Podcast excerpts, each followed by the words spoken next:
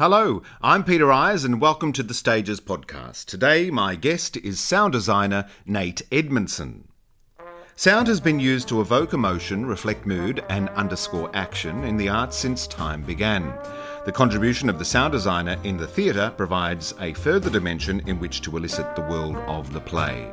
Nate Edmondson is an international, multi-award-winning composer, sound designer and occasional musical director. His work crosses all mediums: film, television, radio, advertising and stage. Originally from Western Australia, Nate grew up amongst the remote red dirt and spinifex of the Pilbara region, before moving to Perth. There he trained as both a classical and jazz trombonist and pianist, in addition to fronting several local bands as a multi-instrumentalist, singer-songwriter and arranger. Nate is a graduate of the National Institute of Dramatic Art, where he trained under the mentorship of some of Australia's finest musicians and sound designers. He creates designs in intimate spaces and large auditoriums, all with enormous detail, providing audiences with a powerful oral hypnosis that transports them directly to the world of the play. He is a passionate advocate for the artistry of sound design and how it extends our theatre experience. He is also incredibly fascinating and eloquent, detailing how the youngest of all production disciplines evolved. Anyway, I don't know. We might, we might uh, do it again. One day, but, but, but in a different format. There's certainly a um, a need for it, though. I think, you know, we need to sort of broadcast uh, what's happening, well, on yeah. the national stage, but also locally as much as possible. There's not a lot around. Yeah, I mean, one thing I um, we were only what we did t- or nine episodes that we released, so let's say kind of ten weeks that we were out there. In that time, we didn't really experience much growth in terms of our audience and. I, I found that kind of difficult, given how much work you put into it as well. Well, it's promotion, I guess. I mean, I, I just sort of do the socials in, in Insta and Facebook, yeah, and that's and that's it. The side that Susie does, um, and yeah. she was good at that. But I, um, what what bugged me, even the people that we had on, even the guests, wouldn't really do much to promote the episodes. Like, you know, like share a link on your Facebook or something. You know, yeah, just yeah. just get it out there. Yeah. So we had a very yeah, we weren't really experiencing much growth. Um, mine, mine really do the, the same, you know. Mm. It's um, and it's only probably eighteen months now that I've been doing it that yeah. the numbers are really starting to grow. Yeah, yeah. I so guess it's such a saturated market. Yeah, just yeah. not for our particular topic, I suppose. Oh no, I, I think you'll find that there's a lot of people who really want to listen to arts and, and theatre. Well, I saw I mean, the, the um, and, you know, it was, it was really quality, in-depth sort of discussion that you're providing. Yeah, she is. Yeah. It was interesting. I, I don't know if you find this. I guess you have quite a variety of guests, not just sort of strictly... Yeah, it's not just... That kind it, of stuff. Yeah. But we were kind of finding... Well, at least I was starting to feel like, oh, we're, we're retreading... I feel like it's the same. I mean, there's a lot of issues that are in the industry at the moment that are very prevalent, and it got to the point where you felt like you were having the same conversations a lot, just over and over in different ways with different people. Yeah. But it, that started to feel a little bit tricky. And also, we were stupid to to go for the um, the setup of of the kind of closing night thing of like the, the podcast comes out in the week or so following the show closing. Great idea, but it just what, what locks you into this timeline that becomes really difficult. And also, like, anyone who's missed the show, it just has no meaning. The further you get from that date, that has less and less meaning. It took a while to push Susie down that road, particularly because she comes from the reviewer background. Her perspective is more as an audience member, so she would always be asking questions that were a little bit more about the show and about the kind of surface level of of that, like a, you know, as if you were doing a puff piece. Mm. But all that stuff for me, I'm like, well, anyone who has missed the show, that's meaningless to them. Like, I'd mm. rather talk about the artist and go into detail about the industry and things beyond the show. So I guess it should have been called opening night therapy rather than yeah. closing night therapy. I think if we do it again, we'll probably change the format so it becomes more kind of like what yours is, I suppose, more like profile pieces. Yeah. But it can well, still have that. People that are working together, but there's less about what they're working on, more yeah. about what they do. And it's finding that hook. And, yeah. and making it topical. I guess if, if, you, if you're looking at a show after it's finished, it sort of then loses currency. Yeah, exactly. After a while. But if you talk about it while it's still open or before it opens, then it's so hard to, for it not to just become a puff piece, mm. to like steer it out of that territory. Mm. And yeah. What do you mean by puff piece? Just a promo- well, you know, promotion. yeah, a promotional thing. Yeah, you know, yeah, like, yeah. to get people to be honest about it. We we weren't trying to be too kind of. I mean, no one's going to go on to a podcast and bitch about their colleagues or about no. a process or a company no. they're working for. But you kind of want some honesty in terms of like, oh, actually, this is really hard, or we discovered this along the way. But if you're doing it prior to the show closing, then you kind of. No one's going to say any of that. Yeah, yeah. No one's going to say, oh, we had a good time, but I don't think we fully unlocked what the play is all about. You know, no one's going to risk saying that before it's all yeah. closed and everyone's moved on. And we're a small industry too, I guess, too. Very small. Yeah. Yeah. Do you um, recall the first words that you spoke? Has anybody ever told you? The first words that I spoke in yeah. life? Yes, in life. Have your parents said, the first words you said were? No idea. No idea. Right. Mama, dada. Um, what about your favourite sounds? What are they? Hmm. I tend to like human sounds, so breath, uh, things like that, that are quite evocative uh, and sort of visceral, I think. They're always fun to play with. Yeah, yeah. Why does Taylor Swift know your name? I don't know if she does know my name. Oh, really? She would know the name of Belvoir Street and the the fact that we uh, launched that campaign desperately trying to get her permission. But I don't know if she would know my name personally, but maybe. You never know. So this was the, you were working on the play seventeen? That's right, yeah. Yeah. Um, by, uh, uh, uh, escapes me now. Uh, Matthew Whittett. Matt Whittett, yeah. yes, yes, indeed. Um, and so what's the story? You were, were seeking...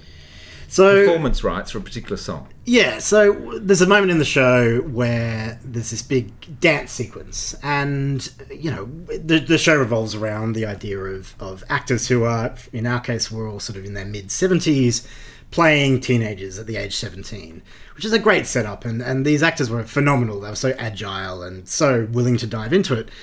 Uh, and so we'd been rehearsing this dance piece and we'd, we'd tried a few different songs along the way, but we'd really settled on this particular track, and it was Taylor Swift's... Uh, God, what's the name of the song? Taylor Swift's... Ah, oh, Shake It Off. That's what it was called. You can tell I don't listen to Taylor Swift in my regular life. That's fine. Now, you, if this was your podcast, you would spend hours I surgically spend removing hours your, surgically your thought process that. Then. I would, or I might remove the whole question. You never know. It's interesting. I, I should show you the um, like the editing files one day. Of, in fact, I probably have one in my laptop still. It's just like all these tiny, tiny cuts, tiny, just everywhere. Surgery, as you say. Surgery. Yeah, yeah. Yeah, so we needed this particular track. They really fell in love with it in rehearsals, and more importantly, we'd spend a lot of time on it. And just the the idea of going back to the drawing board with days to spare before we were due to go in front of an audience and try and redo the whole thing just really didn't fill us with a lot of joy. So we thought, why not have a crack at a backdoor action that might get us the rights? Um, APRA, bless their hearts, are an incredibly overworked and under-resourced organisation, and particularly back then, uh, they didn't move fast on things, and sometimes you just felt, actually, if we just go straight to the publisher, we will get better results. And in this case, if we just go straight to the artist, we'll get better results. And we were lucky. We were lucky they came through. And had the... Uh, In the great sort of side effect of also bringing a lot of publicity to the show pre-opening night, which I'm sure Belvoir was very appreciative of. Yeah. What was it like growing up in West Australia in the Pilbara region?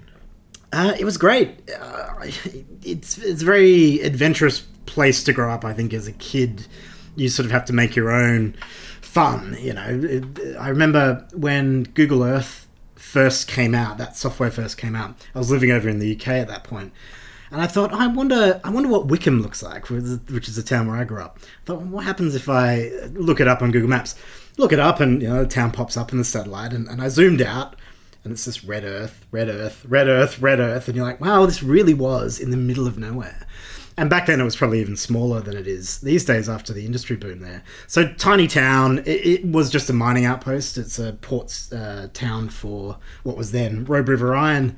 Uh, my dad worked for them in uh, P R, and uh, yeah, it was a great place to grow up. You were just running wild in the red earth and Spinifex and making your own adventures. There was a little ghost town called Cossack next door that was this beautiful old colonial town that had been abandoned. um, that every year hosted the Cossack Fair, which was lots of fun, and the highlights including train rides where uh, a little ride-on lawnmower pulled a whole bunch of uh, oil containers that had been cut open to form carriages and painted bright colours. It was fun. And every year we would go and travel and explore like the Kimberleys and climb gorges and swim in rivers and fish for barramundi and all that kind of thing. It was, yeah, quite an exciting place to be. So were any other kids in town? There were quite a few. Um, yeah, and, you know, everyone sort of knows each other in, in small towns like that. So, yeah, we, we were all good friends. There were a few close friends that we had that lived on our street, you know, sort of wander over to each other's houses and hang out or go for a swim on a hot day. Mm. Uh, and what about school? Was there a school in the town, or you had to travel to? No, there was a school in the town, at least for the uh, school age range that I, I'm at. I, I was at. I don't know. Yeah, I don't know what's what's there now, or even what was there then in terms of high school education. But certainly there was a primary school and a kindergarten. Um, yeah, so I was there up until I think year two or year three, and then we uh, left to move back to Perth, but via a year, almost a year and a half really, of travelling around Australia and living out of a, a caravan and doing a distance education, which was a really interesting experience as well. Uh, so a lot of travel, and then finally sort of came back to Perth to settle there for my kind of, you know, later years as I was becoming a young adult. Um, I, sound, I'm interested in sound because that's what yes. our, our topic is today. What were the sounds that you remember from the Pilbara region? So I always credit growing up in the Pilbara more for the absence of sound. I think what that really teaches you is is what vast open space sounds like, and what, yeah, that, that idea of this is a big, big empty space, and it's not a quiet city street empty space. It's uh, there's no buildings, there's no mountains even necessarily. You're in this big, big, vast area, and sound can just travel. There's nothing for it to reflect off or absorb into necessarily. And that's a really specific idea of what sound is. It's it's it's it's a very unique uh, experience, I suppose, to, to be within that. Uh, and I think that was a big part of it. I think that's that taught me a big lesson about how you then go into a tiny little cramped theatre and try and recreate the idea of this vast open space, which is actually something we have to do all the time as sound designers in theatre. So that was a big thing that I kind of credit to is, is actually the absence of sound.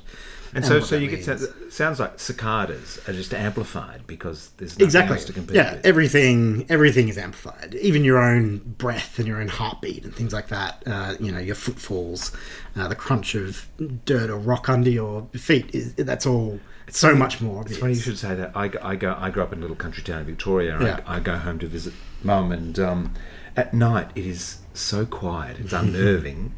And all I can hear is the pulsing in my head, you know. Sometimes it keeps me awake, it's so loud. Yeah, you know, yeah. Just because there's nothing to compete with. Have you ever read stories about people who go into those uh, proper soundproof chambers at universities and, and the few, you know, organisations that have built their own? But uh, yeah, apparently it's the same thing. If you're in there, those those places actually register in the negative values on the decibel scale. They're that quiet. Uh, and if you're in there for long enough, you become so aware of the sound of your own body, apparently, that for some people it can kind of drive them slightly crazy and they have to get out because they just become overwhelmed. They start hearing things. They like hear the flowing of blood in their blood vessels, not just their heartbeat, but the actual flowing of the blood, the fluid itself, which is crazy. Extraordinary. So theatre, where where were you first exposed to theatre and, and realised that this could potentially be an mm. occupation? I... I, my first, I mean, as a kid, you know, you particularly growing up where I did, you you have limited entertainment options. So, you know, you're the closest you get to theatre, particularly for young people, is, you know, going to see Humphrey Bear in concert or The Wiggles or something like that. Whoever's touring, if they yeah. come up to Karratha, yeah. uh, my first memory of seeing a theatre production in, in the sense that of what we're sort of thinking, I think would be, there's a stage production of The Hobbit, of all things, that came to Perth, uh, yeah, Lord knows when it was. I have no idea what year it was. I was fairly young. And they had this amazing puppet for Smaug the Dragon, I remember. It was very exciting, particularly as a kid, to see what theatre could be, that it could be quite filmic. And that's, I probably stuck with me, I think, because very much my aesthetic is about trying to bring this kind of filmic idea of music and sound to the stage. Um, but that's probably my earliest memory of it. And then when I went to high school, like lots of people, I uh, actually primary school before that as well, got into drama and doing plays. And I remember my primary school didn't have any, they had a music program that was great, but they didn't have any kind of drama program to speak of. So I convinced my teacher to let us put on a play one year. And, uh, and, and then in high school, I got into doing that kind of stuff. And I guess like a lot of people that get into the technical side of theatre production, I moved into the behind the scenes a lot. I was very interested in in the politics and the uh, equipment and the how shows put together. And I was on stage a bit, but I think I probably found myself gravitating to the backstage disciplines, as, as, it, as it were. And uh, yeah, I think, I don't know how I ended up where I am, to be honest, because I, I've always been a musician. That part of me has always been, from the earliest age, I've had a very strong kind of musical inclination, and uh, that thread's always been there. But with theatre, I, it took me a while to find my way there. I, after high school, I was sure that I wanted to be a doctor, and I uh, ended up taking a gap year, and I travelled to the U K, and I worked there and lived there for about um, eighteen months or so. And then I came back and I started doing a, a medicine degree at, at the University of W A. Did that for about a year before realizing that I still had itchy feet and wanted to go traveling again. So I thought, oh, I'll defer my degree and I'll go and work an office job and save up some money so I can go traveling, and I'll come back and, and keep at it.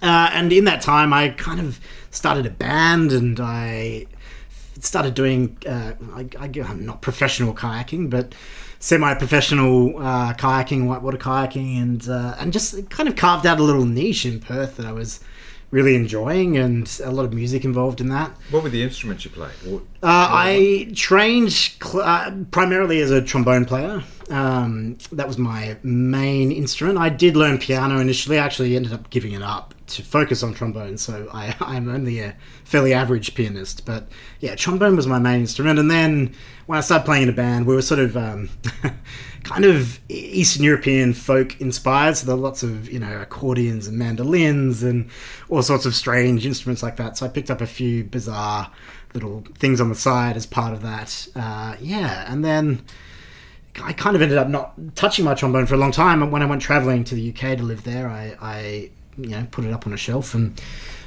almost never got it down again. I played it a bit when I had my band, but it's funny, I, I credit becoming a composer and being able to, to become the composer I am now, certainly, with having left all that behind. I think it took going away and clearing my brain of all the kind of musical theory and all the stuff you're taught as a music student, which unfortunately includes a lot of your musicianship as well. But in terms of the theory side in particular, I think, you know, you come back at it and you don't have a head full of, oh, this is how so-and-so did it. This is Beethoven, this is Bach. If I play this chord, then here are the chords that might sound nice next to it. All of that goes. And it just becomes about you using your ears, and you play a chord and you go, what sounds right, and what sounds right after this, and what works for this moment. You can respond organically. Yeah, yeah. Which is exactly how scoring for theatre works. It's, it's incredibly organic. And I think you tend to see people coming from more formal music backgrounds, like people who studied at the con or something like that, actually tend to really struggle with writing music for theatre. I mean, conversely, I would really struggle probably to write a symphony for an orchestra to play, but... Uh, yeah, something about working within that dramatic context where you're telling a story that already exists and your music is just one element of that. Uh, and you have to be able to work in kind of harmony with everything else that's going on in the show. I think that's a really unique skill, and you've got to be super organic and super flexible about how you approach that. Because, of course, you know, unlike scoring for film, you don't have a nice little scene handed to you that's two minutes, and it's always going to be two minutes, and the climax is always going to be at a minute fifty-two. You get this weird, flexible beast where someone might jump two pages one night, or someone might be tired and go a minute longer the next, and you've got to have music that can kind of respond to that, which is... yeah, an added challenge. This is not just about writing the content, it's also thinking about how is this actually operated, how is this integrated, uh, which is a whole challenge in itself. So your musicianship has, has definitely supported you in your study of sound and, and exploration of what's possible. Yeah, for sure, for sure. I think uh, when I came to Sydney to study at NIDA, I, I th- guess I knew that there would be a strong uh, pull towards... Uh, doing sound design. I, I did the technical production course, so you know, you're sort of faced with either stage management, lighting design, or sound design, or technical lighting and sound. And I sort of thought, you know, sound design, that's probably where I'm going to go, given my background. And I, it didn't even occur to me that composition was a pathway in theatre. It didn't even cross my mind. It wasn't until I got there and started to do it, started to see the opportunity and just kind of jump into it, that I realised what, what it could become. And it sort of became my focus from the second year of my three years at NIDA onwards, really. Uh, but that first year, I didn't really understand where it would lead me. I think I kind of had all my options open and thought, oh, you know, This is this is a helpful thing that supports the sound design. But in fact, now it's almost the opposite now. Sound design is the helpful thing that supports composition for me. How'd you hear about NIDA? So, well, this sort of goes back to my story about getting into theatre. So I came back. Uh, I've been working in this office job. I've been saving up, thinking I'll go travelling. I deferred my uh, uni degree. And it just came to the point where I realised I hadn't done anything about any of that stuff, and I was still working, I was still enjoying my little, um, you know, routine that I carved out in Perth. So I thought, look, it's time I did something about that. And, I, and so, you know, I had the medical degree on standby, but I thought, oh, I want to explore this other love that I've always had, the arts, and of theatre in particular. So it was quite late in the year, and I'd, I'd missed the application deadlines for just about everywhere. But NIDA had extended, the production course had extended its its deadline. And to be honest, I hadn't seen theatre, let alone been involved in making theatre for so long at that point. Really, really long. And I how thought... Old, how old were you? You're... Oh, I would have been twenty, twenty-one, right. twenty-one, I think, yep. yeah. And uh, yeah, I thought, look, I'm going to need a bit of bit of a lead up to this. I'm going to need a bit of practice to get back into the what I'm doing and what this is all about, what this theatre lark is. So what I thought was, I'll apply to NIDA since the window of opportunity was still there, and I'll find out what it is, what they expect, what that process is. And I fully thought that I would then, you know, not get in, and then the next year I would go away and apply for everywhere, including Whopper, which is my, you know, hometown option. And uh, and sure enough, I went and I got through to the final audition, uh, auditions, the interview round. And NIDA got back to me and said, it was a really great application, but you didn't get in. But we encourage you to try again next year. And I was like, great, that was exactly what I planned. So I went back about my life as normal and thought, okay, next year I'm going to start seeing some theatre and looking into all that stuff and just preparing myself. And then uh, February rolled around and I was working in my office and got a call Uh, at my desk, and it was NIDA, and they basically said, look, someone hasn't showed up on day one. Uh, you're our sort of first reserve candidate. There's a spot for you, but you have to decide within twenty-four hours, and you have to be in Sydney ready to start within a week. So, and here I am over in Perth, completely unprepared for this moment. So I always said no. I went back and forth quite a lot. And in the end, I thought, you know what? I might not get this chance again. And why not? I, I was kind of used to uh, packing up my life and running off on an adventure. So I thought, wow, this is no different. So yeah, so within twenty-four hours, I'd said yes. And somehow within a week, I'd managed to find someone to take my room, take my job. And I was... Uh, in Sydney, yeah, walking in the doors of NIDA. That's great. The more I talk to people on this show, I realise that, you know, so many people find their way into the industry through happy accidents. You know, just like just like that. Somebody didn't turn up, so yeah. Nate Edmondson gets yeah. his chance. I do think that's it. I think there's there's two kind of primary pathways into the industry. One is happy accident and passion, and the other is uh, passion combined with a, a good dose of nepotism, which is uh, very, more common than you realise, I think, yes. when you're starting out. So what do you have to do for your application?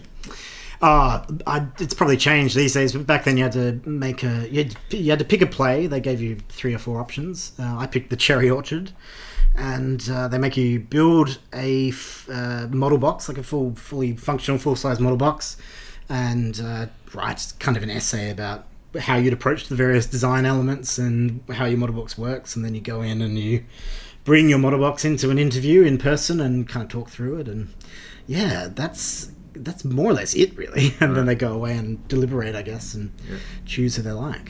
So, and what, what do you study within the course? I mean, obviously, you were saying that you're looking at lighting design, sound design, mm. stage management. Yeah, for the production course, they're the three primary streams, with stage management by far and away being the most dominant dominant of those. Uh, yeah. I feel like I'm kind of ratting out NIDA now saying this, uh, and I teach there a bit myself now. Back then, the production course wasn't great, particularly for audio, and they didn't have... Was it new? Was it still no, developing? It, uh, or just well, going through a hiccup? Well, yes and no. I'm sure we'll, we'll talk on this particular topic later, no doubt, because it's one of my, you know, soapbox things. But the technical audio world has undergone a very rapid evolution in the last just over a decade now. So I think, in a way, yes, back then there was a lot that was new and had very suddenly appeared, and I don't think the course had caught up with in terms of what had to be taught and how it was taught, and, and the resources in terms of buying the equipment they need and mm. having all that to work with. So, yeah, there wasn't really a, a sound component per se. We sort of learnt how to roll a cable and how to plug in a mic to a speaker and a, use an analog console and that kind of stuff. Um, yeah, I... I knew that I wanted to get into it, so I went away and sort of taught myself QLab and taught myself editing software uh, and kind of got into it that way. But the, the course was fairly surface level, and, and they didn't teach you anything about the creative side of audio. It was there was nothing about the psychology of sound, about any of that kind of stuff, the history of sound even. So you learned a lot about the history of theatre. You had a bit of um, subsidiary studies, which you shared with the acting courses and other courses in the building. But yeah, in terms of specifically audio, there's not a lot. And to this day, things have improved a huge amount, but I think it's still probably the weakest or the most uh, overlooked part of the course. And it's a bit of a chicken and egg thing, of course. You know, there's not a lot of demand for it because people don't know about it.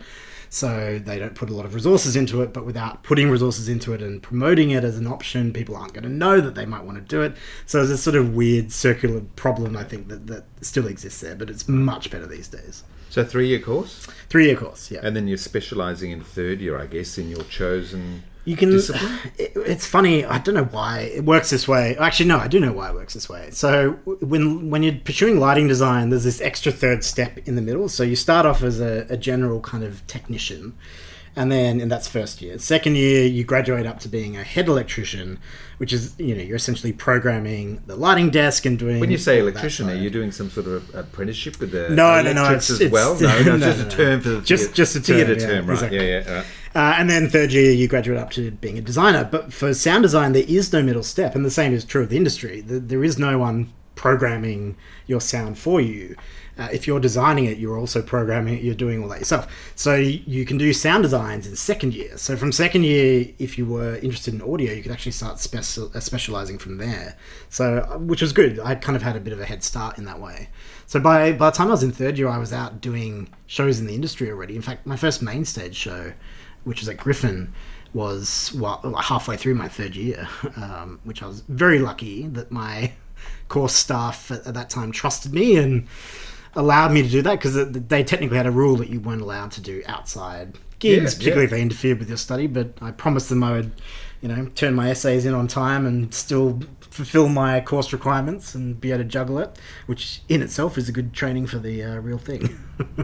So how did you get a gig at Griffin? Did they come looking for at students at the course, or did you know that, know somebody who was directing? No, I knew someone. I knew the composer on the gig, right. actually, um, Steve Francis. He's a good friend, but he he was then at that time a, a mentor, I suppose. Um, so I'd done some secondments with him in third year. Um, and I got to know him that way, and he knew that he needed someone to come on and take the sound design uh, of the show over from him, because he couldn't he had something else on, I think.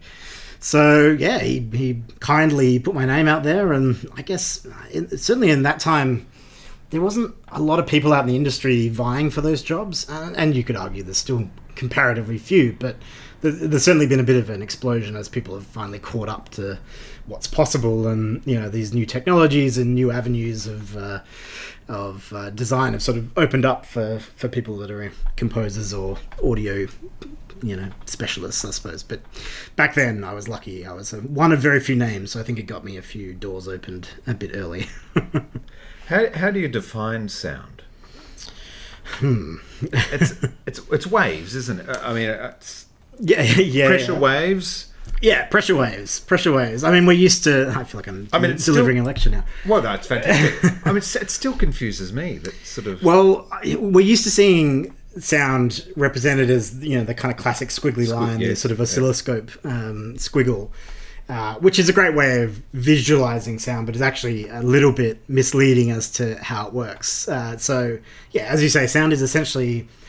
I, I would almost describe it as like pulses, like sort of waves, but think of it more as like energy that's that's actually moving through matter. So being the air, being your body in some cases, um, at various frequencies, I, which translates to various speeds, essentially. Uh, yeah. Which is all received by the eardrum. It's all received by the eardrum and then and then translated into, uh, yeah, into meaning and into understanding of the brain. And it, it's pretty phenomenal, really, that that we can understand each other and, and calculate sound the way we can. It's sort of so many things have to line up in evolution, and then and that these articulators, our teeth and mm. tongue and lips are, well, exactly. are making these sounds. So our brain says, we want to say this. I want to say, hi, Peter. And my brain then knows exactly what to tell my the muscles of my, my mouth, my throat, my tongue. Everything has to coordinate just perfectly to create the exact right pressure wave with the exact right frequency range that then hits your ears, that then have to be able to interpret that and translate that at the other end, all within this sort of blink of an eye. It's pretty phenomenal. Mm, mm, mm. um, you said you studied a bit of history within the course there. Um, I've mm. been doing a little bit of research in preparation for you also. uh, the first use of recorded sound, did you know this was um, a phonograph playing a baby's cry? In eighteen ninety in London. Oh, you read the same books. That is correct. Fantastic. Well, we assume that's correct for lack of any other recorded uh, information otherwise. And yeah. then, then the great actor-manager Herbert Beerbohm Tree used recordings in a London production about sixteen years later mm. um, in a tragedy called Nero. Yeah.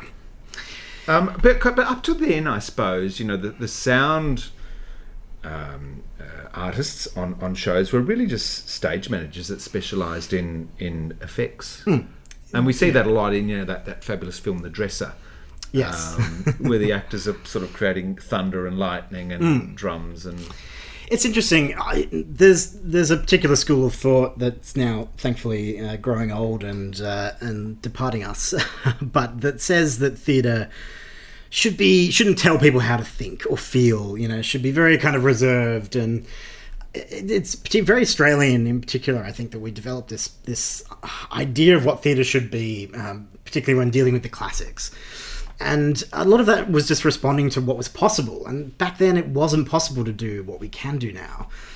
And it, a lot of people subsequently think of, of concepts, particularly like underscoring, where like complex musical treatment of performance as something that's out of the wheelhouse of theatre and, and solely reserved for film and T V. But in fact, of course, film and T V took it from theatre, but they could run with it to places that we couldn't because they had the technology and, and they had the investment in that technology to do that. But sound and music goes hand in hand from story it, it, with storytelling from the very, very, very, very, very, very beginning of our species and, and how we evolved. And in fact, so human beings, I always find this really interesting. In fact, one of, uh, I think, essentially the only land-based animal that has song. So birds and other animals that, that live in different environments have song, but we're the only land-based animal really to have song. Uh, there may be exceptions to this, so please fact-check me if you want.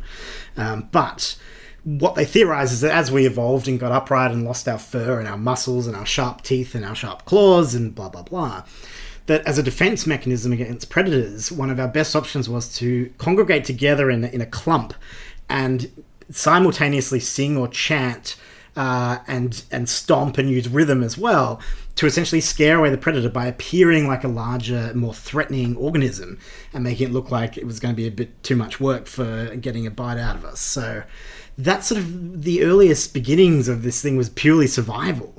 Uh, and then, of course, a lot of it started to evolve through religion, and religion sort of evolved from the basic ceremonies that started to appear around burial. And burial came about because of the need to uh, remove the dead from being able to be predated upon by our potential predators. So they didn't want to leave the dead lying around like they might have, you know, once upon a time. Because if you, you know, a lion or whatever it might be, got a taste of that, then you potentially unpicked all of that good work you'd done by singing and chanting and throwing rocks in time with each other in scaring them away. So they started burying their dead as a way of, of removing the ability for the predator to even get the taste for human flesh at all. Uh, and th- around that started to grow ceremony, and that sort of became our earliest forms of, of religion when it coupled with basic ideas of spiritualism. And of course, religion has been hugely impactful in the evolution of art, of all sorts of art and architecture, uh, and music being a very, very big part of that. Uh, so yeah, all of this kind of like really feeds back to these really early ideas. When I teach sound design uh, to students, I teach at a few different places. Uh, I always start the lesson with, we talk about the physics of it, but then before we move on to anything else, the next thing we talk about is the psychology of sound. It's like, why does it affect us the way it does? And it all comes back to that same concept of like, it's because this is how our brains have been wired over all of these tens of thousands of years to respond to particular things in particular ways for reasons that ultimately boil down to survival, or used to boil down to survival, but that's all those instincts are kind of stuck back there now. So when we use a low drone in a horror movie to make the audience tense and know that something's about to happen, that's tapping into that really primal instinct that says, ooh, low frequency sound can only be produced by something large, and something large is something threatening, that is a bear or an earthquake or a roaring sea or a thunderclap. Uh, and so, you know, we have this primal association with low frequency sounds uh, as being something that stimulates this fight or flight instinct in us, because that's what we have associated that with. Mm. Whereas birdsong is a super powerful sound because it reminds us of when the world is calm, when it's safe, and when the birds are singing, we know that we're in safe hands. It's when they stop singing that we've got to get worried.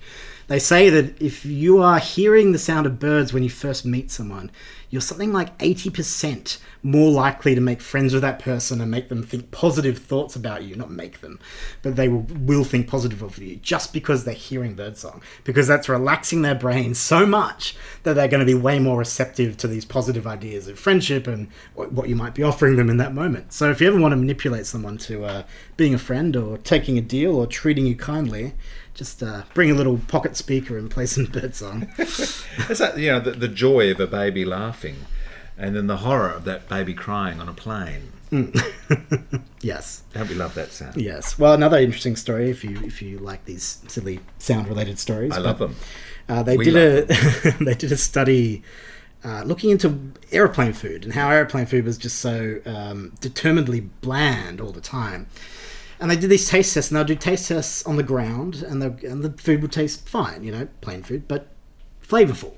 Then they'd go up to altitude in context and find that it suddenly tasted really bland, and suddenly that same sensation, these same people tasting the same food in that new context, just couldn't taste it in the same way. And they initially thought that altitude affected your taste buds, perhaps, in some way. And and it is true to say there is a very mild effect on your taste buds that altitude can cause. But actually what they discovered was the culprit was the noise of the plane engine in the cabin. That sort of, you know, incessant roar along with your babies crying and all the rest was actually overwhelming your auditory senses so much that it actually deadened your ability to taste. So your brain essentially has this sort of limited bandwidth for processing sens- sensory data. And so when it's overwhelmed in one area, suddenly the others are, are kind of blunted or muted as a result. And the same is really true of theatre. I, I tell that students, uh, tell that story to my students for that reason, because you've got to, as a designer, be faced with those same situations where you'll go in and you'll be in a tech and you'll be seeing the set for the first time, the lighting for the first time. And you might get to a moment where you suddenly go, oh, there's a lot going on here that we might not have seen in the rehearsal room when everything was sounding great and working well with the cast. And suddenly it just doesn't work because you've got so much else going on that it's actually just overwhelming. And that at the heart of that, the most important thing, the text, is just getting buried by everything else that's going on. Uh, and a really good designer has to sort of know when to be the one to be like, all right, I'm stepping back from the edge now because it's just, we're swamping the work at this point.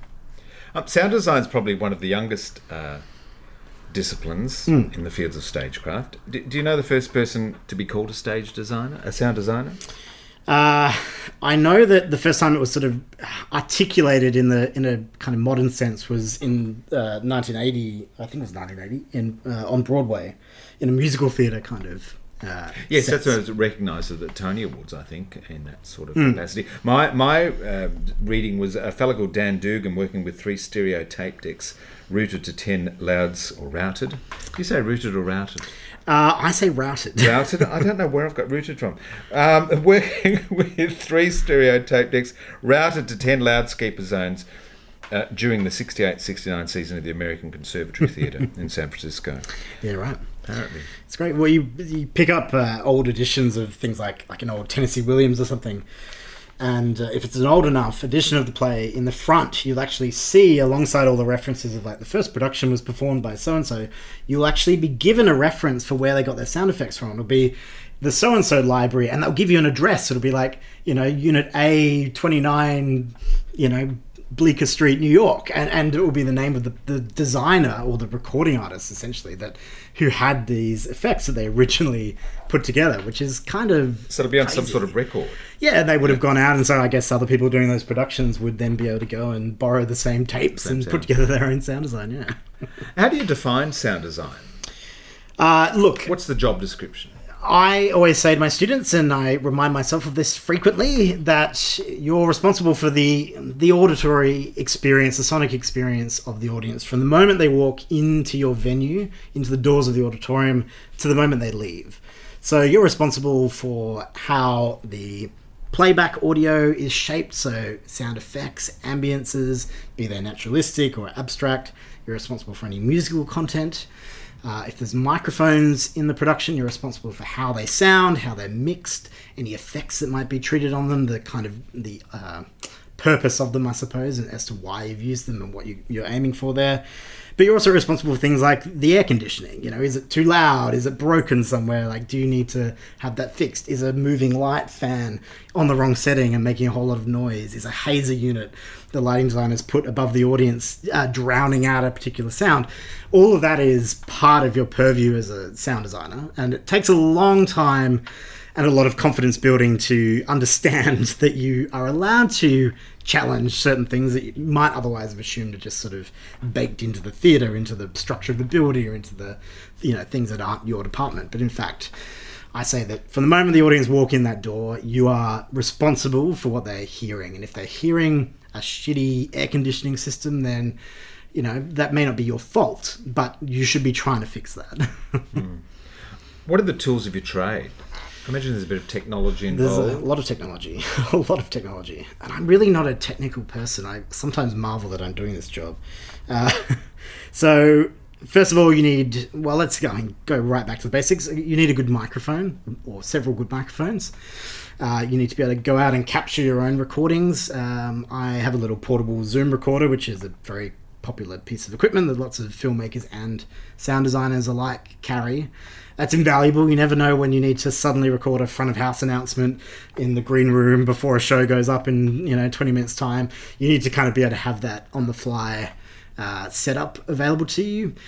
You need a good laptop, a really good pair of headphones. Uh, uh, you need a whole lot of software. So you need a good editing program. If you're composing, you need a whole lot of tools that are revolving around that. Um, you need uh, sample libraries, things like that to, to score with. Um, yeah, then you need a program called QLab, which is probably the heart of modern sound design. And a, a, that software is probably a big reason that, that sound design has been able to take off the way it has in the last few years. Um, last decade, I suppose now. So that allows you to play the sound back in the theatre. So now through that software, you can take a digital audio sound that could be fifty different channels of audio information, could be more than that. And then you can actually translate that into fifty different speakers in your theatre. Now, that's a big part of what's changed in terms of sound design, that now we're not tethered to C D players or reel-to-reel players or tape players. Uh, suddenly you can have a whole lot more audio information and you can have a whole lot more control over it, um, which is a big part of the job. So a lot of a lot of the time you're sitting behind a desk with your head in your laptop, uh, and then you go into a theatre and you sit behind the production desk with your head in a laptop. And sometimes you got to remind yourself to go out and get some fresh air or stand up and experience the show from a different vantage point. But uh, yeah, there is a lot of technology involved, a lot of computer-based work. Are there a lot of sounds now available through libraries, et cetera? Do you yeah. do you often have to go out and make your own sounds, like whether it be some mm. bones breaking or a car accident, or you can generally find what you want in a library? Yeah, I very rarely go out and record my own effects. You, you only do that if there's something very specific or very performative that you need kind of to sound a particular way. Yeah, otherwise there are so many libraries out there, um, many that you can access for free. Um, I discovered, yeah, it's, there's a lot of resources out there. So, so you know, why waste time creating something that already exists, I'd yeah. say. But I also have a rule that I don't tend to put a sound design into a show without having done something to it, whether it's just EQing it or editing it in some way, just so you've made it your own, but you haven't actually recorded the bass source sound. What's the process once you land a gig? Uh, oh, it, read the script, I guess. Yeah, yeah. Well, well, you would be shocked at how many offers I get where they don't even include the script. Right. They'll say, oh, we're doing this play, and, and here is, are the this dates. This is the world. Yeah. And sometimes they don't even tell you what play. They'll just say, here are the dates, and this is the director that wants to work with you. And you'll get nothing else. You'd be like, and you'd be like, well, what if, what if I hate the play? Like, it's not just about being available, surely. It's about, like, you know, am I a good fit for this work, and am I interested in this work? You know, no one necessarily wants to do, I don't know, Midsummer Night's Dream twenty times on a professional stage. You know, as, as a designer, you're probably going to say no around the, you know, maybe the fourth time if you really uh, got a lot of persistence. But yeah, you, you generally, if you'd hope that you'd be given a script, uh, you'd hope that you're part of a whole bunch of pre-production meetings. Unfortunately, that's, as I said, not always the case. I think I do a lot of advocacy uh, around the industry and around my role in particular, uh, because it is it has changed a lot, and now scoring and sound design is such a huge part of productions. There's such an enormous expectation, and you really need to be included in in the design process. Like, just because you're not a visual designer, the, the what the set is, what it looks like, what the particular design direction the show has gone in is still pertinent to you. It still matters. It's still going to affect how things sound. It's also going to affect where you might put speakers, what kind of extra demands there might be. Are they going to need to be on mic? Are they going to, is there a working radio that needs to be made to play? You know, mobile phones that ring. All that stuff is really important to kind of have a head start on. So ideally, you're in those conversations early on. So before you've got to the room, you have a good sense of what the world is, what the design direction is that you, you want to go in and that the director's happy with. And then you can kind of be entering rehearsals with what I would call a palette of sound. So a whole bunch of sound effects that kind of are in the, the world, in the territory, and a whole bunch of instruments that you can start composing with that sort of fit together that might be the sound of that world musically.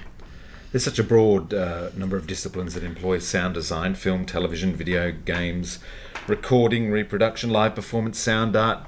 Um, do you do any of those outside of theatre, or do you largely uh, focus on theatre? I mostly focus on theatre. It's theatre's a very demanding beast, despite being the one that pays you the least out of all of those other things.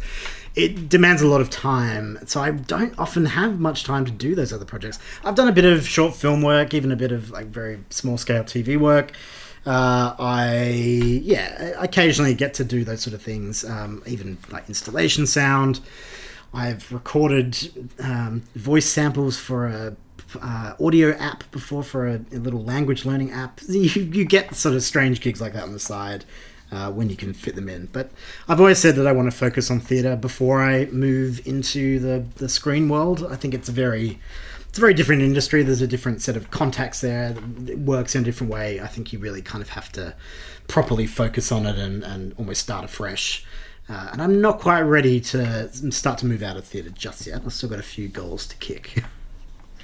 I, I read also that the influence of film and television on playwriting is seeing plays being increasingly um, developed with shorter scenes, Uh, which is difficult to achieve in, in set design. So there's a greater reliance on sound design to mm-hmm. sort of create those worlds within yeah, plays. For sure. I think there's, there's generally there's a much more cinematic aesthetic in theatre these days, which I personally think is great, but it is hard. It's it's it's not hard to write a, a you know a film level score for a theatre show. It just takes time, and it, sometimes you're doing productions that just don't have adequate rehearsal time. So there's a constant juggling act between the expectation and the possibility that you have at, at your disposal and the actual resources that you have. And it's it's really hard where, where you know, lighting designers, for example, walk out of the venue, you know, in Tech Week and, and they're closing the door behind them and all their lights, their lighting desk, everything's back there. So they, you know, they can go home and,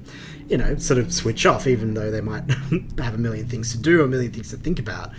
Whereas a composer or sound designer, you're going home and it's hard to say no. If the director says, hey, can you go and rewrite this, you know, overture because we've shortened the transition time by twenty minutes, twenty minutes, twenty seconds, uh, you know, you can do that, and, and you sort of have to do that. So you do spend a lot of time after hours, um, by after hours I mean sort of, you know, post midnight, uh, doing work, and that's hard because that's, that's the kind of stuff that's invisible, and I think producers don't see that, um, as in, you know, they're not actively seeing that. Directors aren't necessarily actively seeing that. There is this sort of magic that happens with sound where you turn up the next day and you, somehow you've summoned an orchestra and you've rewritten this really complex piece of music and done twenty other sound cues and it's ready to go first thing in the morning, and people just kind of go, oh, great. And I think you almost shoot yourself in the foot, because the better you are, the quicker you are, the quicker you are, the more people, I think, just assume that it must have been easy to do because you managed to pull it off. They go, oh, well, that mustn't be so bad then. But it's an enormous amount of work, and it's very hard to make people understand just how many hours go into it. And of course, like, unlike, like, again, I hate to do the comparison thing, but other disciplines, particularly lighting design being the other kind of technical design discipline, you don't, you have so many more deliverables, as as they would say, in the rehearsal period. You know, you're expected to be feeding in sound and music into rehearsals almost from day one.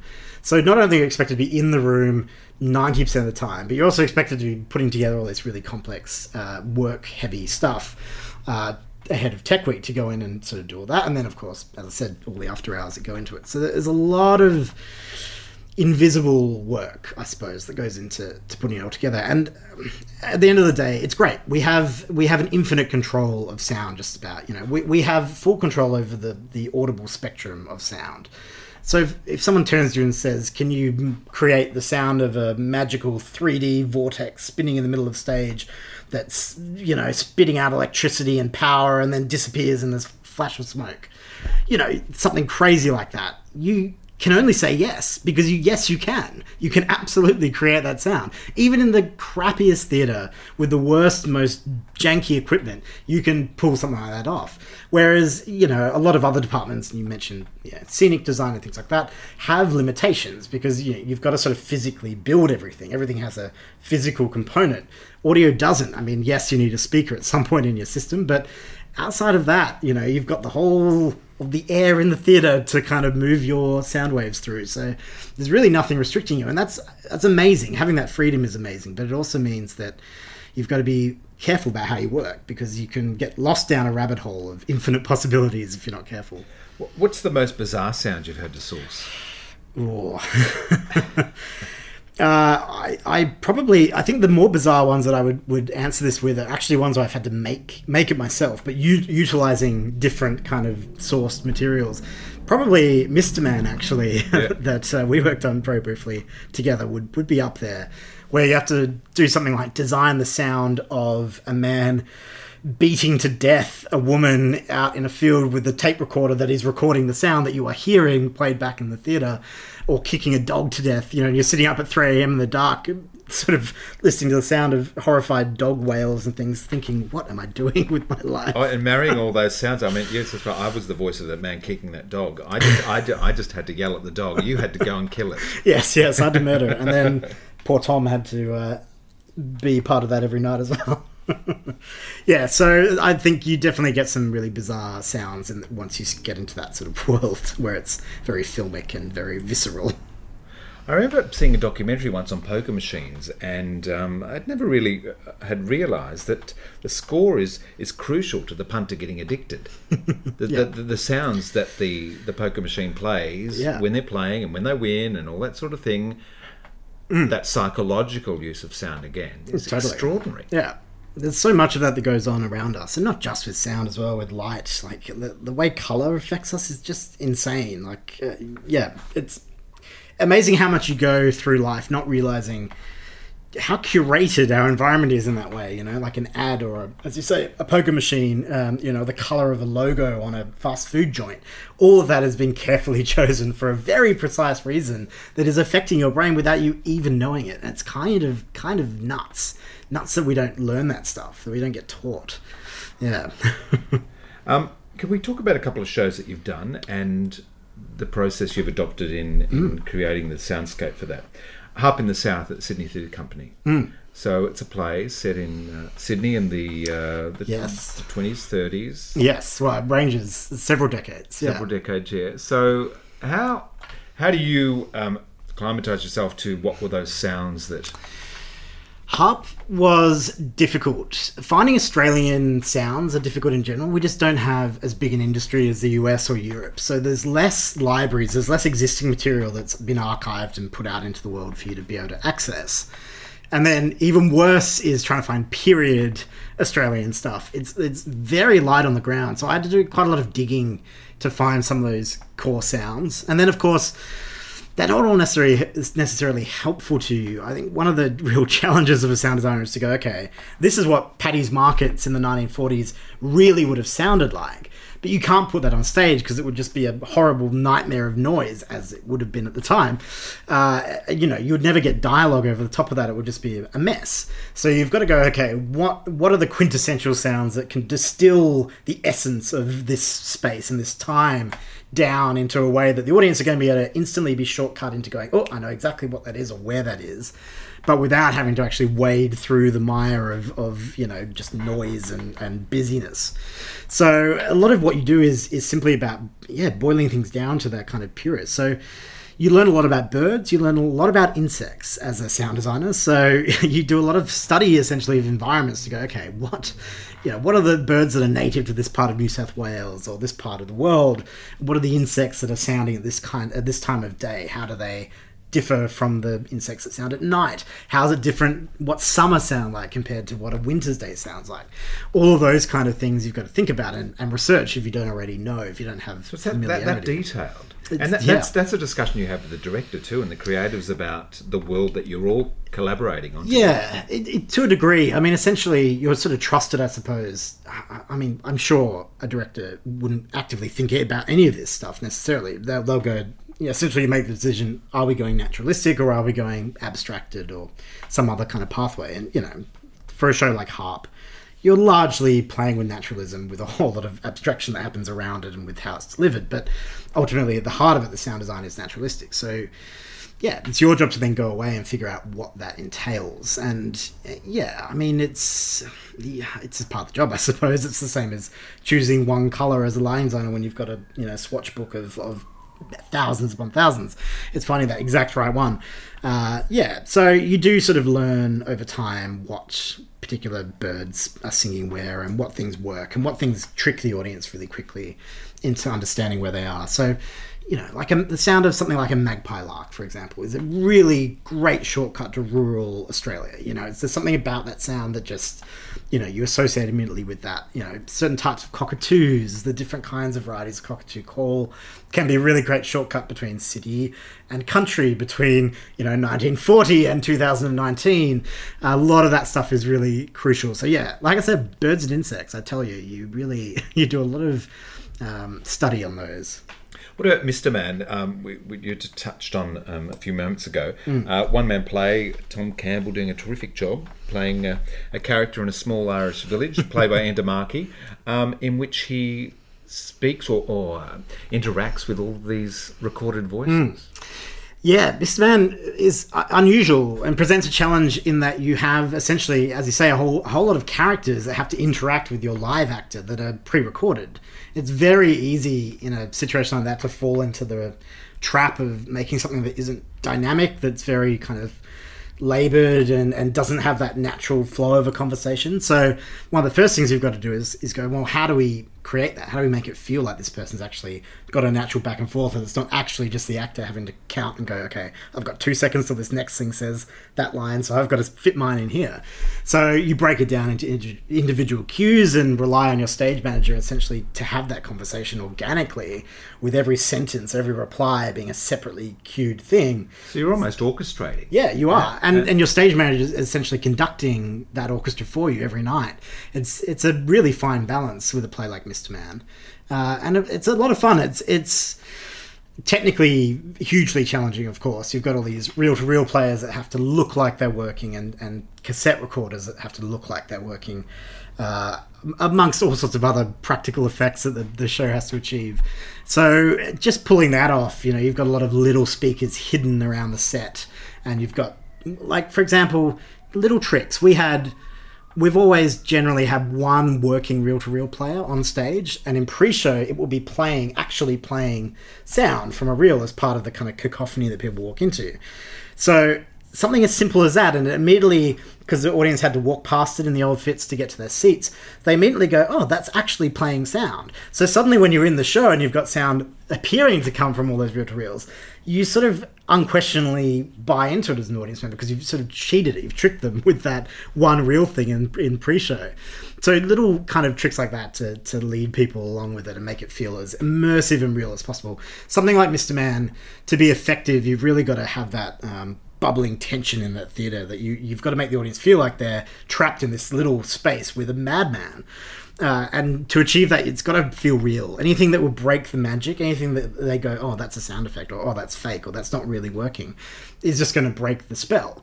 So you've got to really be careful about being as detailed and as, as fine-tuned as you can. So for that show, every single sound that I put together, I would put the sound together. I would then have to break it up into cues. And then on top of that, you have to sort of treat it so it sounds like it's coming from a reel-to-reel player. So you put a particular kind of E Q, you put a bit of static crackle on it. You think about how close or how far is the mic, is his actual mic when he was recording this sound. And so you have to mix things up or down as you're hearing them accordingly. You know, if if a car, there's a moment where you hear on the recording a car revving its engine, beeping its horn and, and going away. You know, you've got to make that feel like it's traveling away from the microphone when it was recorded. So all those little details go into it. So there's a lot of work in the mixing end for that show like that. And then a lot of work, as I said, for the stage manager and for the actor to have that very live, very organic conversation every single night. Yeah. And A Very hum- Hungry Caterpillar, a kid's show. Yes. Do kids require a different set of sound? Oh, yeah. Yeah. Yeah. Different treatment. Very different. Uh, I mean, the the biggest point of difference is that there isn't dialogue, or there's very little dialogue. So, uh, you know, most most kids' theatre is image-based, or the, I should say the material that it comes from is image-based. So you don't have a lot of text to work with, which means you're immediately free as a uh, composer to sort of fill that space. But you've also just got to keep it alive, you know. Like, kids need a lot of energy. And it's great fun. Scoring for a kid's show opens up a lot of uh, avenues that you just... you wouldn't get away with um, doing adult theatre, particularly at a professional end. You know, if I were to put the Very Hungry Caterpillar score on a, a Sydney Theatre Company stage, for example, I'd probably have a lot of concerned raised eyebrows in my direction. You know, it's very busy, it's very full, it's very orchestral and rich. Um, and, and of course, like, very bombastic, I suppose, is probably the best way of describing it. Uh, so yeah, for kids' theatre, you've got to be very mindful of that. You've got to be aware of the fact that kids are really bloody loud. And when you put more than one hundred of them in a theatre space, whew, you know, your noise floor that you're competing with immediately goes up and up and up through the yeah, roof. Yeah, yeah. So automatically you, you have to have actors on microphones. You have to. Uh, you, you just can't be heard otherwise. So you've got all these factors like that. Hungry Caterpillar was... had the added difficulty of being uh, made to be tourable. So to date, it's been, I don't know, thirteen different countries. It's been touring non-stop. There's actually multiple different productions of it now. And it's been going around, around the world for the better part of six years now. And you essentially have to design something, even though you're not going to be there in all those different countries and different venues with it.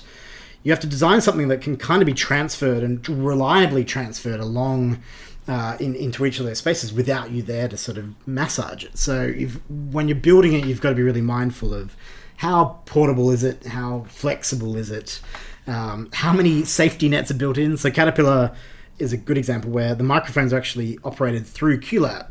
So rather than having a separate stage manager or a separate mic mixer at the desk, the stage manager is essentially using QLab to trigger the lighting, de- the sound desk to actually move around. So if you looked at it, you'd see the faders kind of magically moving up and down as if there's a ghost operating it.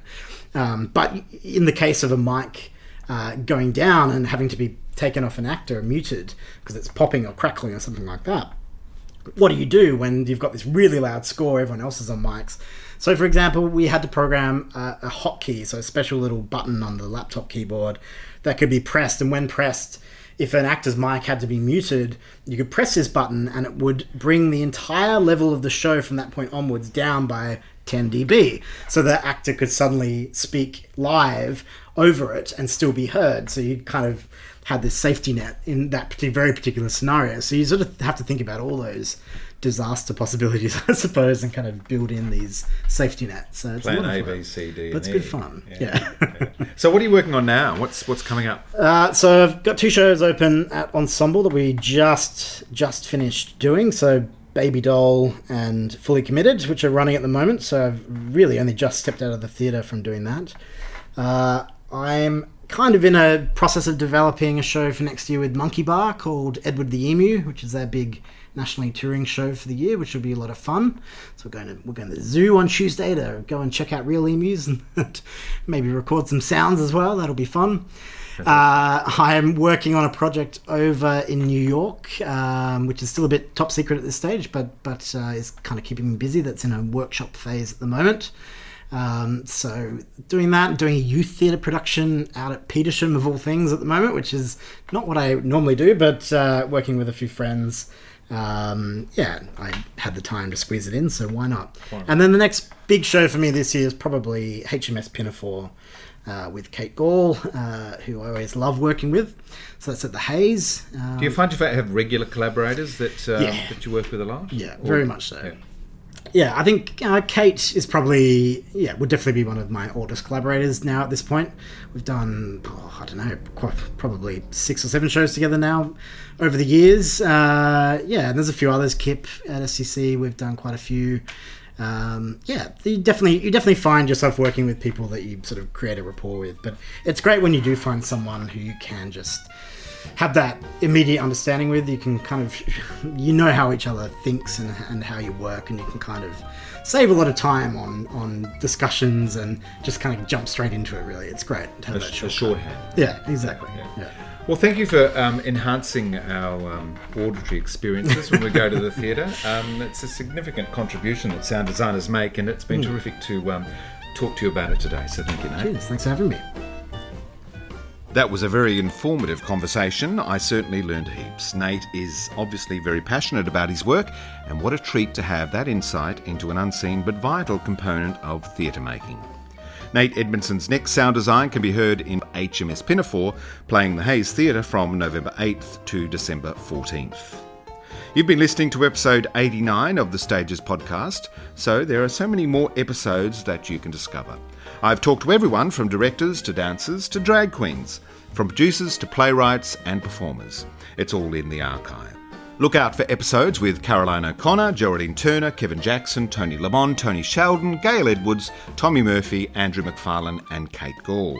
Far too many to mention here, so find the podcast in iTunes and Spotify, or do a search for Stages with Peter Eyers and our hosting platform, Wooshka. Thanks again for listening. I'm Peter Eyers, and this has been Stages.